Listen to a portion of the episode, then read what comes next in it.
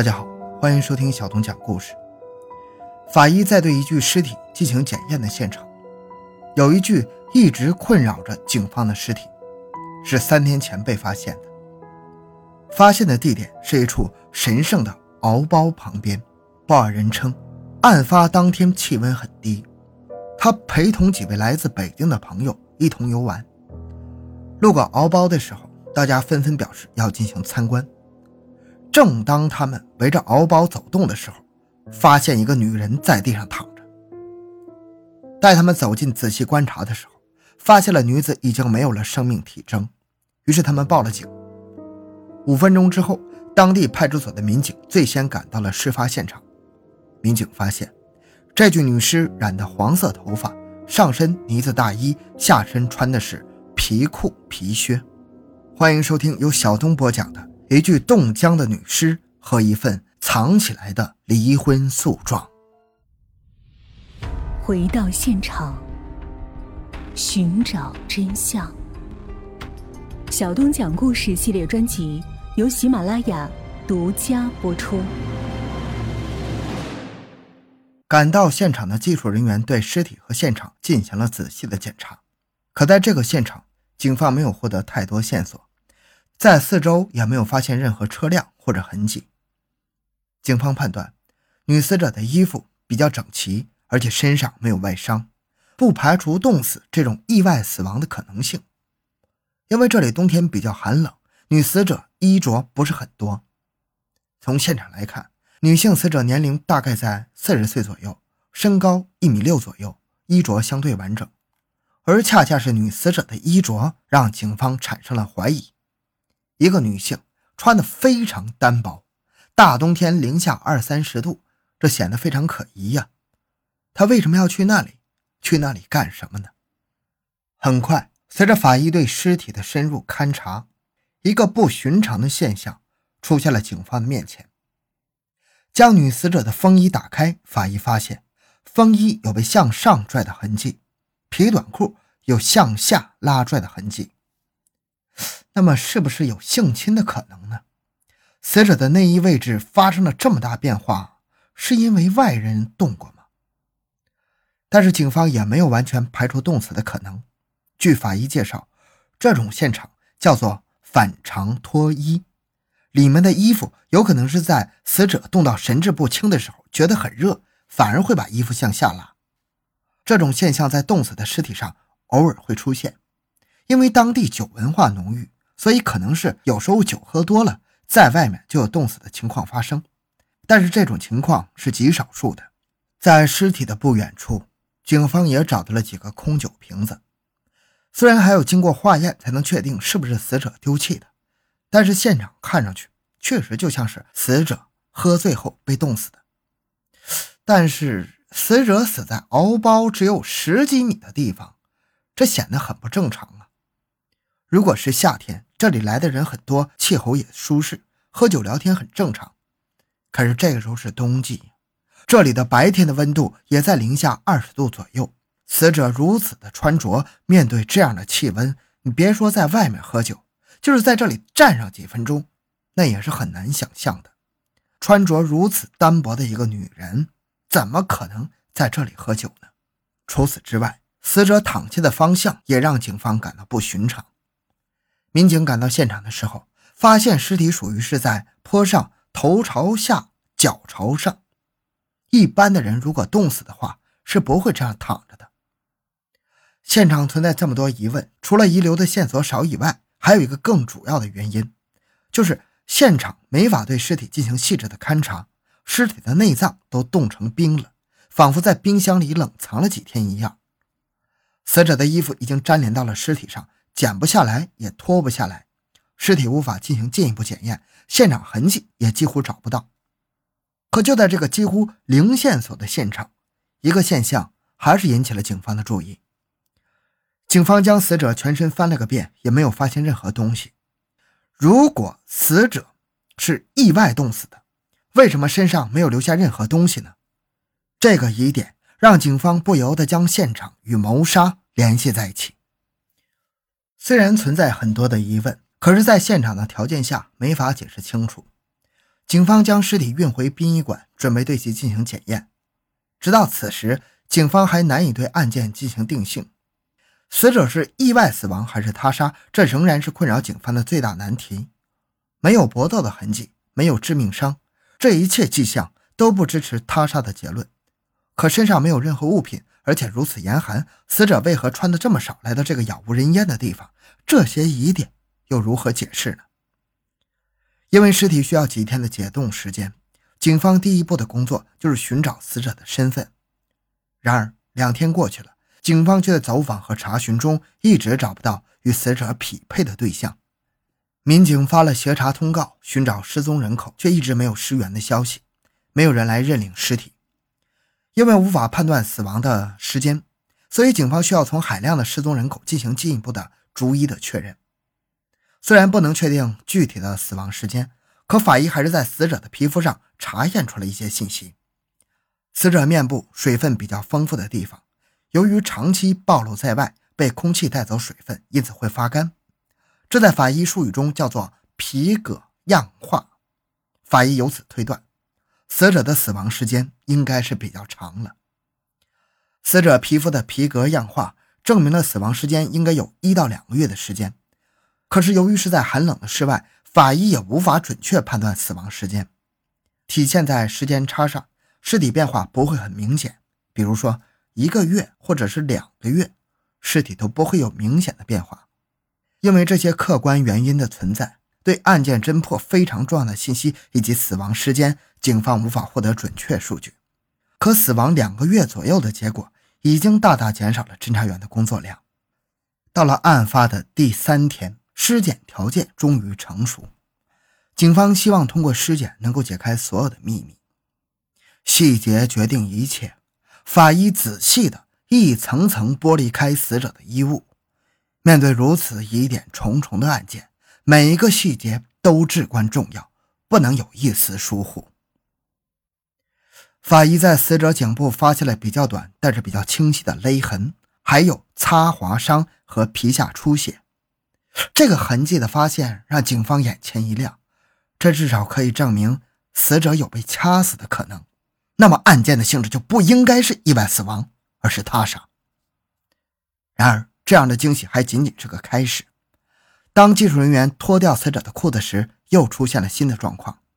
在脱下的棉裤的过程中，发现了一张传票和起诉状，并在死者棉裤的夹缝中发现了一张名片大小的纸片，上面密密麻麻的写满了电话号码。虽然尸检还没有结束，可是这两件物证的出现已经让警方兴奋不已。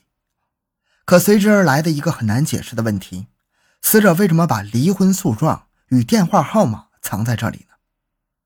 民警分析，这两张纸对他来说非常的重要，他不想让别人把这两样东西翻到或者拿走。那么，寻找尸源应该从这两张纸上寻找。尸检的结果出乎了警方的意料。不仅证明了死者不是因为意外而死，而且还在意想不到的地方发现了如此重要的物证。那么，离婚诉状上的耿某是不是就是死者呢？又是什么原因让死者倒在了杳无人烟的敖包呢？带着诸多问题，警方开始了下一步的侦查。警方从网上调取了耿某的户籍，将照片与死者进行对比，两者非常相像。民警立即赶赴耿某家，见到了耿某的父母。据耿某父母反映，耿某过年也没有回家，而且已经有几个月时间没有和家里联系了。这些和法医推测的死亡时间比较接近，种种迹象都让警方认为死者很可能就是耿某。为了不让耿某的父母受刺激，民警贴心的拿着耿某的照片，让其父母给耿某打了个电话。耿某的电话居然接通了。这出乎意料的一幕让在场的侦查员大吃一惊。死者如果不是耿某，可是为什么耿某的离婚诉状在死者身上呢？按照常理来讲，诉状应该是本人带着的，不可能给其他人。这个东西给其他人也没有什么用啊。经过细致的了解，耿某回忆起，离婚诉状应该有两份，他的那份已经被自己撕了，而另一份应该在自己的前夫。常某手里，马不停蹄，侦查员迅速找到常某了解情况。死者身上的小纸片总共有六个电话号码，但是没有人名，就是单纯的电话号码。民警决定随机试一试这些号码，随便拨打了其中一个号码之后，很快电话就接通了。在表明了自己的身份之后，侦查员很快把谈话进入了正题，询问对方家里是否有人失踪。对方居然表示自己的妹妹确实于年前失踪了，一直没有找到。对方表示，失踪的张某是家里最小的妹妹。警方依次拨通了纸条上的其他号码，发现分别是张某六个姐姐的电话。于是，警方让张某的姐姐来警局里当面沟通。张某最大的姐姐已经六十多岁了，家里的十几个人浩浩荡荡来到了警局。警方向他们出示了死者的照片，他们确定这就是张某。经过最后证实，死者就是已经失踪了接近两个月的三十八岁的无业人员张某。可他为什么会失踪呢？据了解。死者张某性格大大咧咧，平时为人比较好，没有和谁有过矛盾。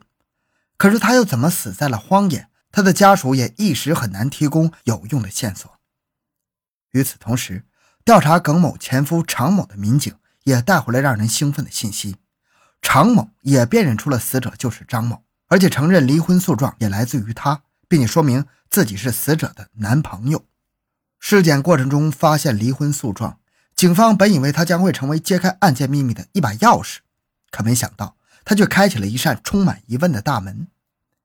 警方分析，如果常某想与耿某复婚，突然又有了死者张某夹在中间，那么是不是因为情杀或者导致其他什么原因呢？可经过调查，耿某确实不认识张某，而且离婚后与前夫也基本不往来，警方排除了耿某参与作案的可能。而经过查实，张某确切的失踪时间应该是春节前两个月的十二月二十二日，最后见到她的人应该是她的男朋友常某。十二月二十二日，常某与死者张某一同从科右前旗来到乌兰浩特市逛街购物，两人逛到快天黑的时候，就在附近找了一家饺子馆，准备好好吃一顿休息休息。这期间，死者张某打了几个电话。还没有吃完饭，张某就离开了常某，打了一辆车离开了饺子馆，从此就再也没有了消息。通过各方面排查，警方也排除了常某的作案嫌疑。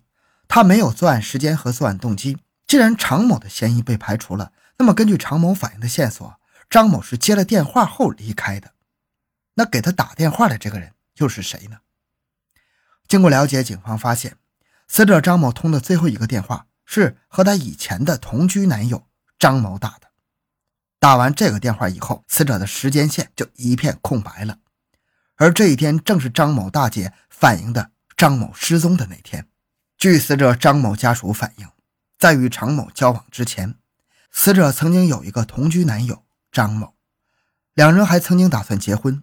虽然两人已经分手了几个月了，可是死者的家人并不知情。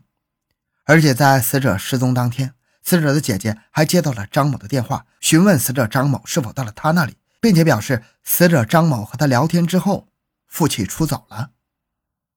这个时候，警方想起了在现场发现的死者身上的一个疑点，就是死者的反常脱衣现象。因为经过法医检验，已经排除了死者是因为醉酒被冻死的可能，那也就不存在反常脱衣的现象。那么，死者内衣错位，一定是他人所为。死者外面的衣服整齐完好。但是里面的内衣已经被退到了及肩的位置，为什么会这样呢？是不是被人给拖拽过？除此之外，在尸检时，法医还发现死者身上有一些不寻常的痕迹，就是在死者身上出现了一处结霜的现象。当体温比较高的时候，突然间来到了温度比较低的现场，这样会形成一个比较大的温差，形成温差的时间又非常短，因此导致形成了比较明显的霜。这也就是说，死者张某躺在冰冷的地面之前，一直处在一个比较温暖的地方。再结合内衣错位的现场，警方断定，敖包并不是第一现场，而是抛尸现场，而且嫌疑人应该是开车抛尸。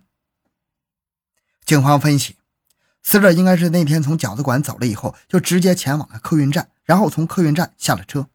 于是，警方调用了大量警力在客运站周围进行摸排走访。通过走访，警方了解到，一个死者张某的老乡当天在客运站刚好看到死者前男友张某在客运站那里开车打电话。过了一会儿，死者就出现了，两人说了几句话就上车走了。所有的线索都聚焦在死者的前男友张某的身上。